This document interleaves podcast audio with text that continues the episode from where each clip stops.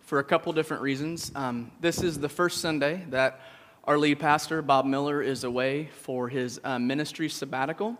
So you won't be seeing him up here for about the next five or six weeks as he takes time to rest, be with his family, and study some topics that he's going to bring back to us as a church. It's also kind of an interesting and exciting Sunday because this morning we're launching a new sermon series that I'm pretty pumped about. Um, so, for the next two months or so, we're going to be spending the majority of our time examining the New Testament book of James. Has anyone ever read the whole book of James? Hey, wow, quite a bit. That's awesome, very encouraging.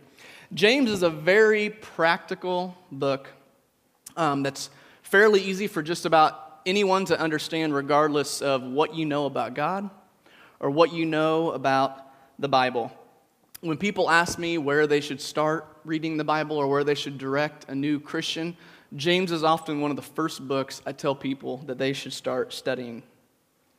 And the author of this book was James, who was the leader of the Jerusalem church, and he was also the brother of Jesus, which is pretty cool. He wrote his letter around the years AD 40 to 45 and it was written primarily to Jewish Christians who were living in poverty and suffering uh, persecution.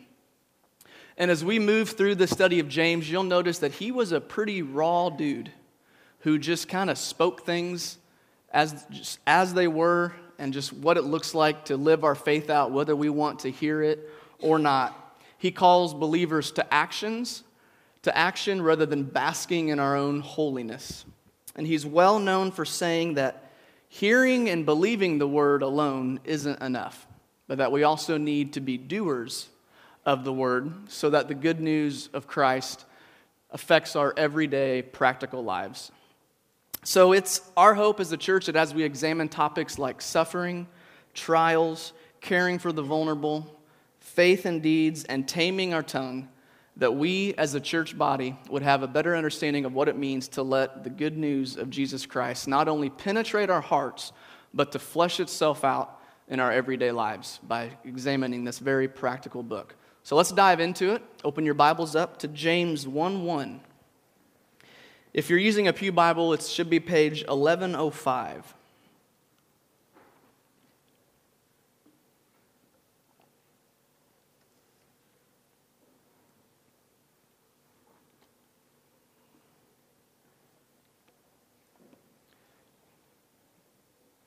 James chapter 1, starting in verse 1. Says, James, a servant of God and of the Lord Jesus Christ, to the 12 tribes scattered among the nations, greetings. Consider it pure joy, my brothers and sisters, whenever you face trials of many kinds, because you know that the testing of your faith produces perseverance. Let perseverance finish its work so that you may be mature and complete not lacking anything. If any of you lacks wisdom, you should ask God, who gives generously to all without finding fault, and it will be given to you. But when you ask, you must believe and not doubt, because the one who doubts is like a wave of the sea blown and tossed by the wind. That person should not expect to receive anything from the Lord. Such a person is double minded and unstable in all they do. Believers in humble circumstances ought to take pride in their high position, but the rich should take pride in their humiliation, since they will pass away like a wild flower. For the sun rises with scorching heat and withers the plant, its blossom falls and its beauty is destroyed. In the same way, the rich will fade away even while they go about their business.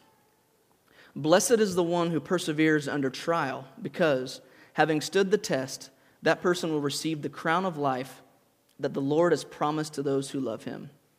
And when tempted, no one should say, God is tempting me.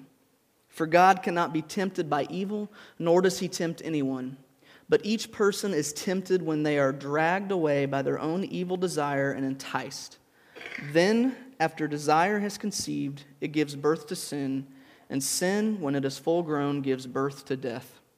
Don't be deceived, my dear brothers and sisters. Every good and perfect gift is from above, coming down from the Father of the heavenly lights, who does not change like shifting shadows. He chose to give us birth through the word of truth that we might be a kind of first fruits of all He created. So, today we're going to talk about trials and suffering. And aren't you just thrilled that you joined us as we're discussing such light-hearted topics this morning? This is one of those sections in the Bible that doesn't make much sense, especially to us Americans. Is James really saying that we should rejoice in our suffering? Is he seriously saying to consider it pure joy, right, when we face trials? Because that stands contrary to everything that our society values. We live in a culture that idolizes comfort and efficiency, in case you haven't figured that out yet. If our lives are comfortable and efficient, if everything is running and working smoothly, then we think our lives are good and therefore we should be happy. But in the midst of our pursuit of comfort and efficiency, something starts to happen. And it's been happening since the day we were born, and it'll continue to happen until Christ returns and makes all things new. And it's suffering that happens. It hits us hard. Trials start to unfold in our lives, they can take on many shapes and forms. Maybe it looks something like this Your spouse of 15 years isn't sure they want to stay married to you anymore.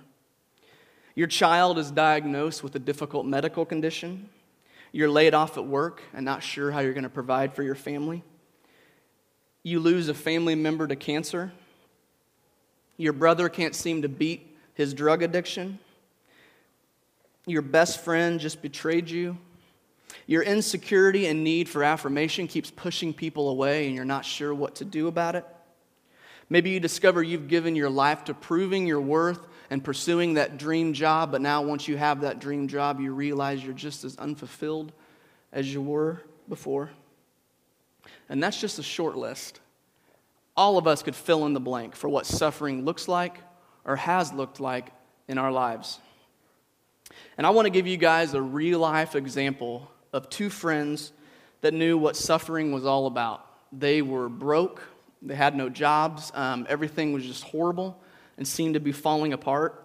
Um, so we're going to dim the lights and show one of my all time favorite movie scenes here. So let's check out the suffering of Harry and Lloyd. I got robbed by a sweet old lady on a Uh-oh. motorized cart. Got any sound? I didn't even see it. Time out. Oh, Harry.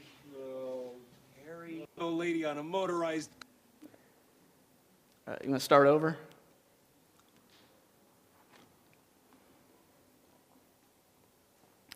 Nope. Cart. I didn't even see it. Come. Oh, there it is. Oh, Harry. No. Harry. No. Come on, Harry. You're up. Gets worse, Lloyd. My parakeet Petey. Huh? He's dead. Oh. Oh, man. I'm sorry, Harry. What happened? His head fell off. His head fell off? yeah, he was pretty old.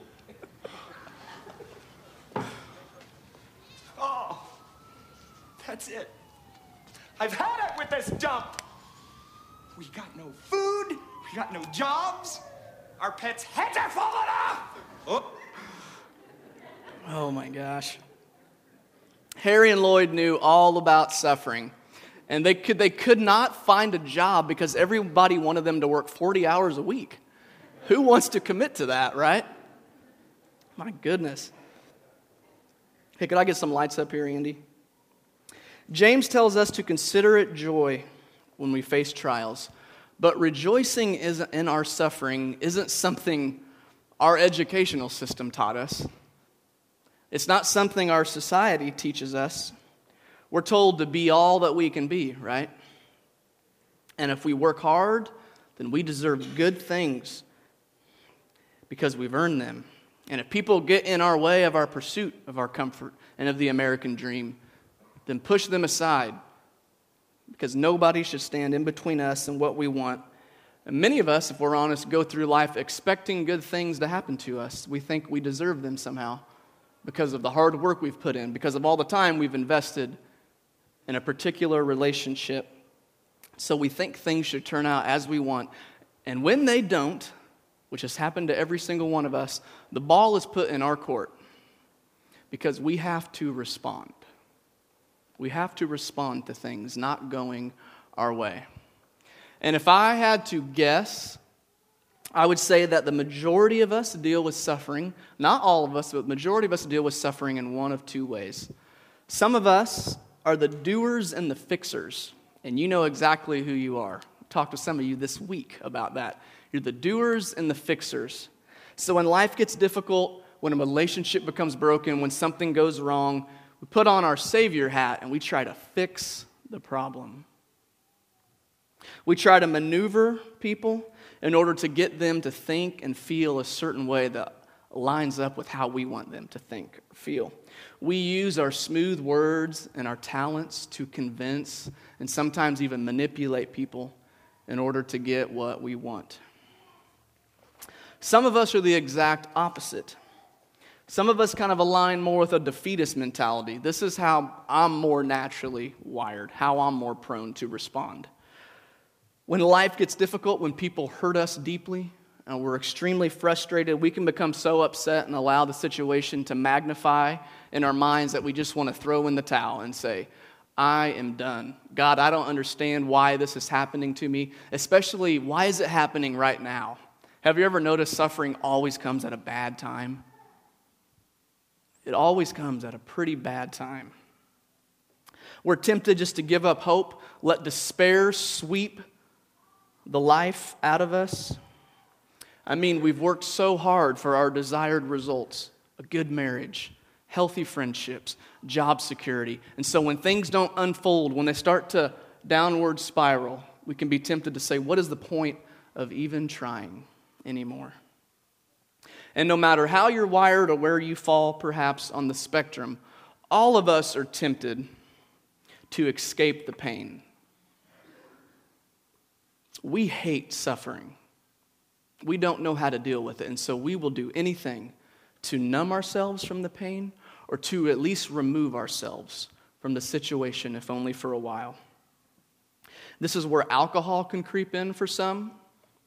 For others, maybe it's turning to pornography just to escape the struggle of your life, if even for a moment. For some, it's immersing ourselves in our work or in a relationship in an unhealthy way, just anything possible to make us stop thinking about our circumstance. Now, I want to take a minute real quick and hear from you guys, get some feedback from you, if we would be so honest. So, think back over the course of your life and trials and suffering that you have had to face. And hopefully, you know, some are obviously going to be more tragic than others, such as the loss of a family member or best friend. And hopefully, that is not a regular occurrence in your life.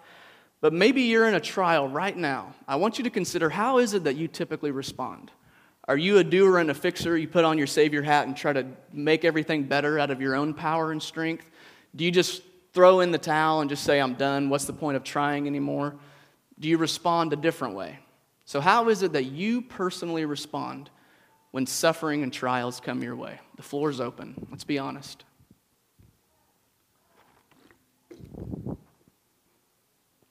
Go ahead. I don't know if anybody really knows me or not, but um, I've kind of let um, sport, you know, take over my life. Kind of basically, you know, it's given me a lot of power and a lot of you know things that, that felt great at the time, but basically they kind of made them turn in, in a wrong way. You know what I'm saying? And uh, basically, I've always went and put a band-aid on something. Like if I had a situation with a relationship, I put a band-aid on. it. I met someone else and moved on, thinking that I was doing the right thing, but then I still was tied back to the past relationship. And then I hurt another person, and I, and then I hurt that person even more. And, um, finally, um, you come to a point where you have to look down deep. You have to figure out who you are and, and what you truly want in your life. Um, I have been facing a lot of stuff lately, uh, really. Um, and basically, um, what I've been doing is trying to find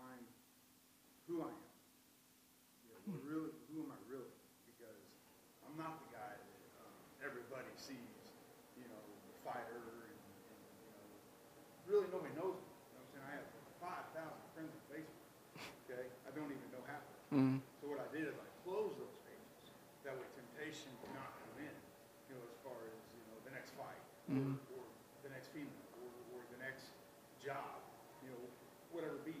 I've closed all of that temptation down, and I'm actually reading books, and I'm, and I'm watching literature, and I'm, I'm doing everything I can to be the best man I can be for me and my children. Good. But my point is, is I was this person that used to put a Band-Aids on everything. Yeah. And, you know, I mean, if something hurts so bad, that, you know, you just don't want to remember it. You know, I, I would rather hit so hard that I never remember it, you know, and try to go on past it, or Mm. I've never but, but drink or do whatever I could to get past that moment. Sure. That's good. Yeah, he says he turned to, turns to sports sometimes, but more than that, he will put a band aid on all the problems rather than getting to the root and doing that self examining, exploring your own soul, that hard work that we like to run from. Yeah. Anybody else? All right. Somebody raising their hand? Oh, sorry. I'm a fixer, Okay. so if somebody has a problem, I'll start finding scriptures for them, or I'll get on Google and find, oh, what can we do about this or that, and that sort of thing. Yeah. Um, So, actually, I've gotten a lot better, I think, about that, because it was really kind of brought to my eyes after the first of the year to stop doing that. Yeah. And, um, so my mantra now is trust God and do good. Yeah. leave it to God and just go about trying to Yeah. help people, and I don't have to fix it. Sure. That's good. She says she's a fixer, so she likes to have a Bible verse for everything and send to someone to smooth it over or make them feel better or ease the pain. That's good. Maybe one more. Pain is my greatest motivator. The things, the pain and suffering that I've had in my life is what teaches me because I'm a knucklehead. I have to go to the end of the road with everything and drive it into the ground until I bury it and then start over. Mm. Man, I've had a lot of failures in my life. But the reality is that's how I came to this point in my life in the first place. Nothing's greater than God. Yeah. You see, now that's the end result. As far as being a fixer, no, I like to put myself in the place of where um, empathy comes into play. So whenever I can relate to something that's going on with somebody, that I can be there and walk through it with them. Mm-hmm. Yeah. That's good. Sure. Yeah, he's saying that in some ways he likes pain because it's in those moments he learns the most about himself, presses into the heart of God, and then can take that to friends who are maybe going through similar situations. That's good stuff. Um, I want to share a personal story with you guys of how I responded to some trials in my life this past week. Um, two weeks ago, I spent some time down in South Missouri at uh, Table Rock Lake, serving at a Young Life camp, and that was not suffering in itself, being at Table Rock Lake. Um, but while I was at camp, I was attacked by the enemy in some pretty severe ways. Um, the devil ambushed me hardcore and literally pierced my physical skin. Um, and he did it all with the help of his evil little creatures that we like to call chiggers. So I want to, I want to show you this. Um, yeah, they're pretty cute, aren't they? Really cute guys. Um, these are Satan's warriors that work on the front line of his army doing his dirty work. Amen. they bit me. They bit me 40 different times in my upper thigh. I'm still, if you see me walking awkwardly, that's what's going on. Um, they bit me 40 times in my upper thigh because, just like their leader, they like to attack us where we're most vulnerable. I'm serious. That's where Satan attacks us, people. So, this past week, I have been just trying to fight off this ambush of chiggers I got, um, and just to anything to alleviate the physical pain that they've caused me. They've turned into welts. It got to that point. Um, so, I've made four or five trips to local pharmacies, been to my doctor, had shots, had I'm on antibiotics, like everything possible. Um, I've also, on top of that, kind of been battling this sore throat for like three weeks that is finally going away. So those two things were really annoying this week. On top of that, Pat, last Sunday, I got in my car to head to church, and there was poop all over the inside of my car. Just like literal poop. And so I'm like, what the heck? So I don't have time to clean it up. So I come to church and I get home, park my car, and I just start tearing my car apart to see what, what is in here. And as I'm in the back with the spare tire, I see a mouse just come out and just look at me. And then he just goes back into the interior regions of my car that I, you know, I can't get to. So all three of those things that are just really stupid and annoying have been lurking, and they really skewed my view on a few actual important areas of my life. I had some difficult relationships this past week that I was kind of immersed in. And at one point, in the midst of just being so annoyed and frustrated, I literally out loud just said, I am done. I am done with this particular person. I wish they would get out of my life so that I would never have to deal with them again. And this is someone that I have been friends with for years, who's a Christian, and who sometimes comes to this church. Friend of the Year award is not going to me in 2017, people. But thankfully, by the grace of God, in that moment, He opened my eyes and helped me realize how irrational I had become and how I was choosing despair over hope. Life was getting hard, and so I just wanted to throw in the towel. So, on my drive that morning from Target's pharmacy to church, I took some time to get my heart right. I asked God to forgive me for having such a horrible attitude and being bitter towards this particular friend. Um, I asked Him to help me see my life from His perspective. And it was really my suffering that helped reveal to me my desperate need for God. It revealed my desperate need for God.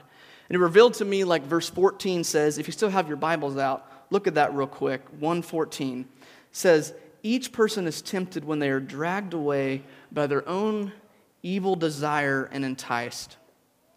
I wanted to be in control of this broken relationship. And so when things didn't go exactly how I wanted to, I wanted to kick and scream, and I acted like a little child. Because in that moment, I realized that I wasn't God, that I can't fix things, and that I'm certainly not the one that can change someone's heart. Only He can do that. So my suffering helped restore me to my proper place as being a son and joyful servant of the King. Now let's look again at verses 2 through 4 there in chapter 1. It says, Consider it pure joy my brothers and sisters, whenever you face trials of many kinds, because you know that the testing of your faith produces perseverance. Let perseverance finish its work so that you may be mature and complete, not lacking anything. Now, look with me real quick at what the Apostle Paul had to say um, about suffering. It says, We also glory in our sufferings because we know that suffering produces perseverance, perseverance, character and character, hope. So, Paul seems to be telling us the exact same thing that James is trying to tell us that the trials and sufferings in our life produce perseverance, and perseverance leads us to be mature and complete. So, we can conclude that we can't be mature and complete without enduring trials and suffering. It's part of it. We can't be mature and complete without enduring trials and suffering. We often grow and learn the most about ourselves and God and the way that we view others when we face trials. Because when we face suffering, we come head on. We got to look and examine our own insecurities, our shortcomings, and our fears. We can't hide from them anymore. And it's in these moments that we have the opportunity to press into the heart of God and to be shaped more into his likeness. And I love this next verse. If you look at verse 5 there, it says, If any of you lacks wisdom, you should ask God, who gives generously to all without finding fault, and it will be given to you. And this is exactly what I had to do in my breakdown moment. I had to say, God, I don't understand why this stuff is happening why all these annoying things are going on and this person's driving me nuts, and I don't really need to understand all of it. But what I need is to respond in a way that portrays your heart rather than lashing out in anger and bitterness and despair. Give me your wisdom, God, to see life from your perspective. And beyond that, we have to come to a point, this is huge and this is hard, where we can say, God, even in the midst of my own pain, even in the midst of my own suffering, help me to get to a point to where I can see the needs of others and lay down my life for them. Because being able to do that will set us on the course of being mature and complete. Uh, Jason Tippett, he's one of the authors of the He Reads Truth devotional that I know um, a lot of you guys read. Here's what he had to say about this passage It is interesting that James moves from suffering and the benefits of suffering to this instruction. If any of you lacks wisdom, let him ask God who gives generously. Perhaps our suffering is where we grasp the wisdom and goodness of God. And in this wisdom, we rejoice in his grace. In suffering, we encounter that reality that this is not how it is supposed to be, and that God is close to the brokenhearted. And to grasp both of these is to rejoice. Don't run from your suffering, but rejoice that God will never leave you.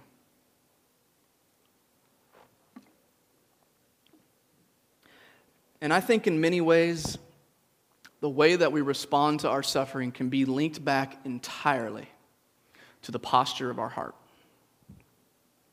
What is the posture of our heart? Do we go through life and believe that we don't deserve anything? Is that really our view? Because that is the truth. We don't deserve God's love. We have done nothing to earn it. We don't deserve to have breath in our lungs, but we've all got that.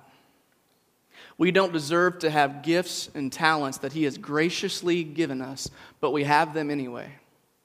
We don't deserve to be forgiven of our sins, but God still forgives us. Have you accepted the reality that everything in your life is simply a gift from God? God doesn't owe you anything. You don't deserve anything, and I'm sorry if you have believed otherwise. And the appropriate response is to offer it all back to Him in humble service. It's a posture of the heart that says, God, I don't deserve to have breath in my lungs. I don't deserve to have this gift of teaching or leadership or whatever it may be. But God, even in the midst of my own suffering, I'm going to lay down my life for other people that need to be cared and loved for right now because it's what you did. You didn't deserve to be beaten or mocked or crucified, but you continued to lay down your life even in the midst of your own pain. When we go through life with the mindset that we deserve good fortune or that we deserve health, good health, or that we deserve comfort, we carry around this arrogance and this false belief that somehow God owes us something. He doesn't owe us anything. He's given us far more than we ever deserve. So when suffering hits us, we lash out in anger, we criticize others, we point the finger at God, and we completely miss the opportunity to experience the truth that in our suffering, God is close to the brokenhearted. In our suffering, He is close to the brokenhearted. If the posture of our heart is in line with Christ, then we'll be better equipped to view suffering from an entirely different perspective.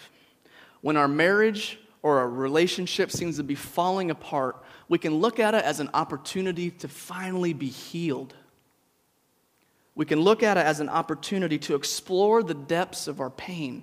Why are we this way? Why do we respond this way? What is the root cause of this division?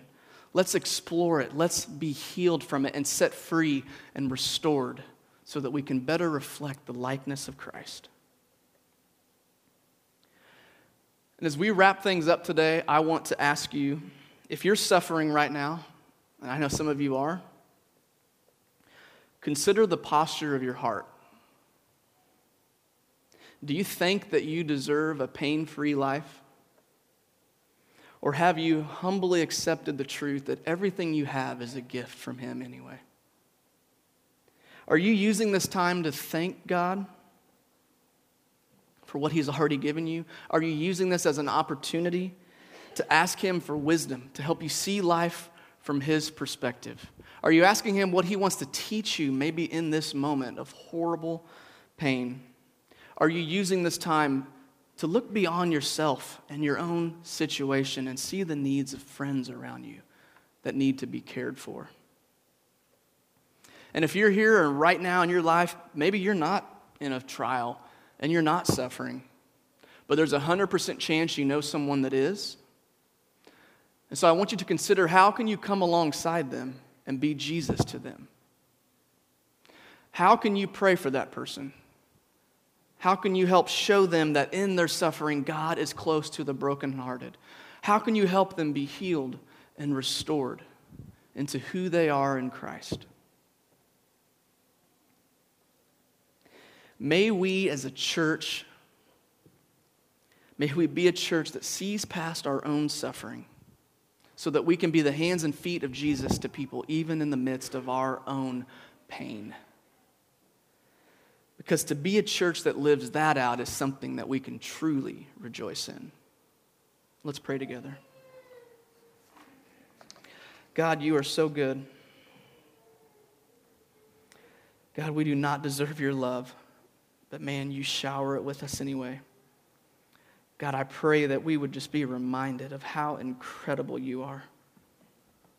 And you have given us far more than we could ever deserve, God. God, forgive us for running from our suffering rather than embracing it and asking you, you know, what it is you want to maybe teach us during this time, or what is it you want to reveal to us, or God, just using it as an opportunity to experience the truth that in those moments you are close to our broken hearts. God, I pray, I know you're speaking all kinds of different things to people. We're in all kinds of walks of life. God, I pray that we would just press into you, God, and not try to numb the pain when life gets hard or, or, or want to throw in the towel or fix things, but that we would be content to just trust that you've got this. You've got this, God. You are good, even if things don't make sense, Lord. I pray that you just be with the rest of our time. In your name, amen.